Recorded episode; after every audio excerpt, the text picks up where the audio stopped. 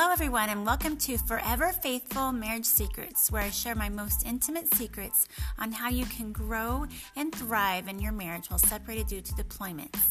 My name is Liz Hauser, and I know marriage life in the military certainly has its ups and its downs, but deployment doesn't have to be all tears and drama. Join me today as I share with you a different way to create a marriage that is fully committed, intentionally loving, and creatively connected even while you're separated. Hello, everybody. Welcome to Forever Faithful Marriage Secrets. I'm so glad that you're joining me today.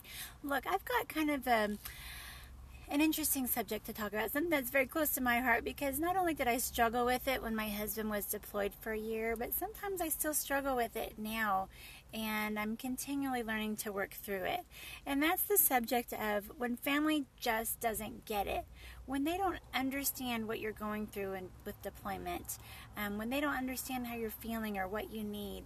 Um, maybe they're not calling you and checking up on you, and you feel like, gosh, does anybody care about me? Or maybe they have these high expectations of you that you should be able to accomplish everything or come and see them for months at a time or they just they just don't understand what you're going through. They don't understand why you're lonely, why your emotions are up and down and crazy, and sometimes it's just really frustrating. Well, there's two things that I have learned um, through um, my husband's deployments and through working with family and sometimes friends, and that's um, family cannot fully understand what deployment is like unless they've gone through it. Like, I know that I, I, experienced that myself. I remember not understanding what one of my friends was going through when her husband was deployed for a year. I didn't understand why she couldn't return my phone calls. I didn't understand why she didn't care to keep up with me. And I was like, what the heck? And then a few months later, my husband deployed for a year. And suddenly I just had this like bright light go off in my head. And I said, aha, I get it. Your life is so different when your husband's gone. You sometimes you just get on that survival mode some days, even though it's not where you want to stay, and you are just fighting to make it through to the end of the day. You're you're fighting to make it through to when the kids go to bed and you can finally have some some quiet and relaxation. And um, and maybe it's you know that they they kind of get mad at you about things and they don't understand that your emotions can be a little bit shorter when your husband is gone. Um, I kind of equate being on deployment when my husband was gone for a year and my boys were two and, and three and at the time, it was like I was PMSing for the entire year. Like I was literally like a walking emotional bomb. Like on the outside, I was looking great, and I was like, I'm doing okay. I'm doing okay. Just give myself those positive self talks. But if somebody stepped on me the wrong way or something didn't ha- go my way, it was so easy for me not to want to just feel like I wanted to fall apart some days. Um, so if you feel like that, you are not alone. It's like being on continual PMS when your husband's gone sometimes because your emotions are so on edge. And the second thing that I've come to realize is that family can't know what you need or what you're going through unless you tell them. They can't understand it and they can't know it unless you communicate with them and let them know what you're going through. Let them know how you're feeling. Let them know what you need. And maybe you don't need to say everything to them, but at least let them know what you need in those times. And I know sometimes it's hard, it's humbling to have to actually tell people what it is you need, but people just don't know. They, they don't know unless you tell them. And I remember um, one particular situation with my dad. So during my husband's year-long deployment, we actually um, we sold our home and we moved and stayed at my dad's house. And my dad was actually gone. He was a contractor at the time, so he was gone for a year.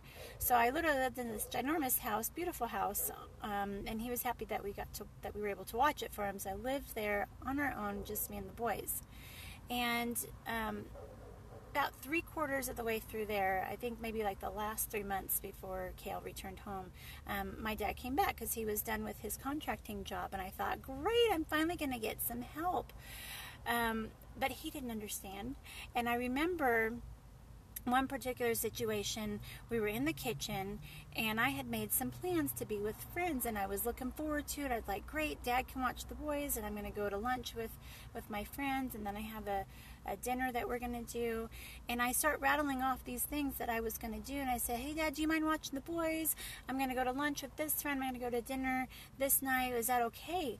And I just assumed he'd be totally, you know, just fine with it. The, the boys were, well, fairly easy for him to watch. And and he looked at me kind of in a quirky face and kind of just did like this side smile and he goes, I've always known you were different than everybody else. And I was like, what the heck does that mean? I had no idea what he was talking about.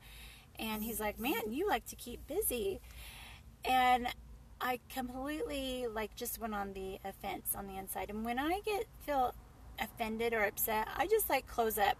I don't know how to verbalize what I'm feeling because my emotions just get really sensitive and I close up. And I didn't say anything to him. I was just like, okay, um, if you don't want to do it, that's all right. And I just felt really, really upset and really down and disappointed that he didn't understand. But the problem I see now is that I didn't explain to him what I was going through. I didn't I should have explained to him and said, "Dad, I've been by myself for the past 9 months." With these two little boys. They have taken my constant attention. The only time I get a break is when they're at preschool, when they go to bed, or when I drop them off at the babysitters for the day once a week. That is the only time I have time to myself. I was hoping that since you're home that maybe you can help me out and allow me to take other breaks, but if you don't feel comfortable with that, then that's okay. But just understand that I've been doing this by myself for nine months and I'm pretty darn exhausted. But he didn't understand that. He'd never gone through it, he didn't know what I was going through. And yes, I do like to get be busy because I get tired of being at home and I get tired of being mom 24 7 and I, I just want to have some adult and friend time. So I highly encourage you that if you are struggling with knowing how to communicate with your family, don't let it overwhelm you. Do your best to explain what you can to them, but most importantly, to explain what you need from them. If they still don't understand or they still don't, you know, take the time to call and check on you, just let it go and and be grateful for the family and the friends that do understand because I know I, when you stop to think about it, there are so many friends and family that are very eager to check up on you, to come and help you out, to um, send you a text or a call. And just be grateful for those friends and realize not everybody's going to get it. Not everybody's going to take the time to help you out because they get busy in life, just just like we do when our husbands are home. And so appreciate the ones that do understand it and learn to give grace to the ones that don't understand it. Um, I hope that this has been helpful to you. Um, I know this can be a very difficult subject um, to work through. If you found this helpful in any way, please share it with two or three of your friends. Help me get it out there. And um, please go to iTunes and like my podcast and also leave a review. I'd love to hear what you think. I'd love to hear how you work through um, communicating with your family with this as well. And I look forward to seeing you tomorrow or connecting with you tomorrow. Have a wonderful day. Talk with you tomorrow.